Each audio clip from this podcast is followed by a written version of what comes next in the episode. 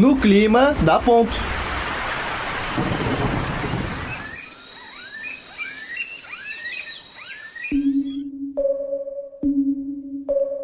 Bom dia, ouvintes da Rádio Ponto. Dentro de alguns instantes, vocês ficarão mais informados sobre o tempo. Fiquem ligados no clima da Ponto. Como não falar das chuvas que vieram com força nas últimas semanas? Santa Catarina volta a ter o seu clima afetado pelo fenômeno El Ninho, de média intensidade. Pode falar, quase viramos sapos de tanta umidade dentro de casa.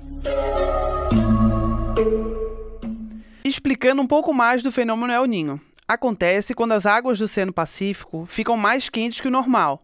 E os ventos que sopram da altura do Equador trazem essa massa de ar quente para o nosso estado que está frio pela estação. E isso acaba tendo essa diferença térmica, essa mudança brusca no tempo né, durante o mesmo dia, como no outono. Isso acontece longe daqui, mas interfere diretamente no tempo em nosso estado.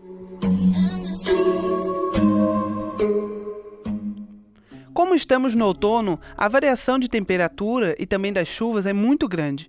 Dentro do mesmo dia, podemos ter até 10 graus de oscilação. Pela manhã temos sol, o tempo vai virando e chove do nada. Logo o sol abre novamente e depois vem o frio.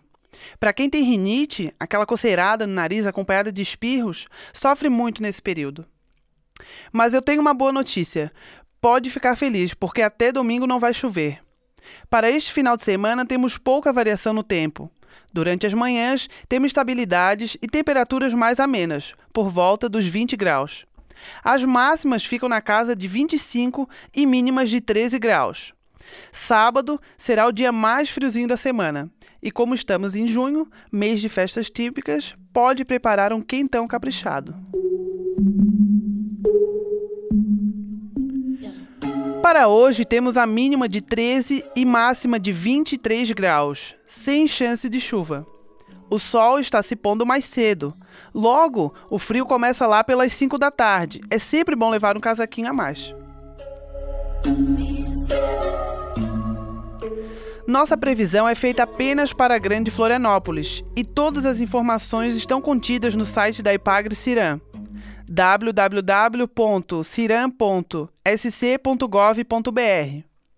Agradecemos a sua audiência, querido ouvinte. Espero por você na próxima quinta, às 11h30, aqui na Rádio Ponto.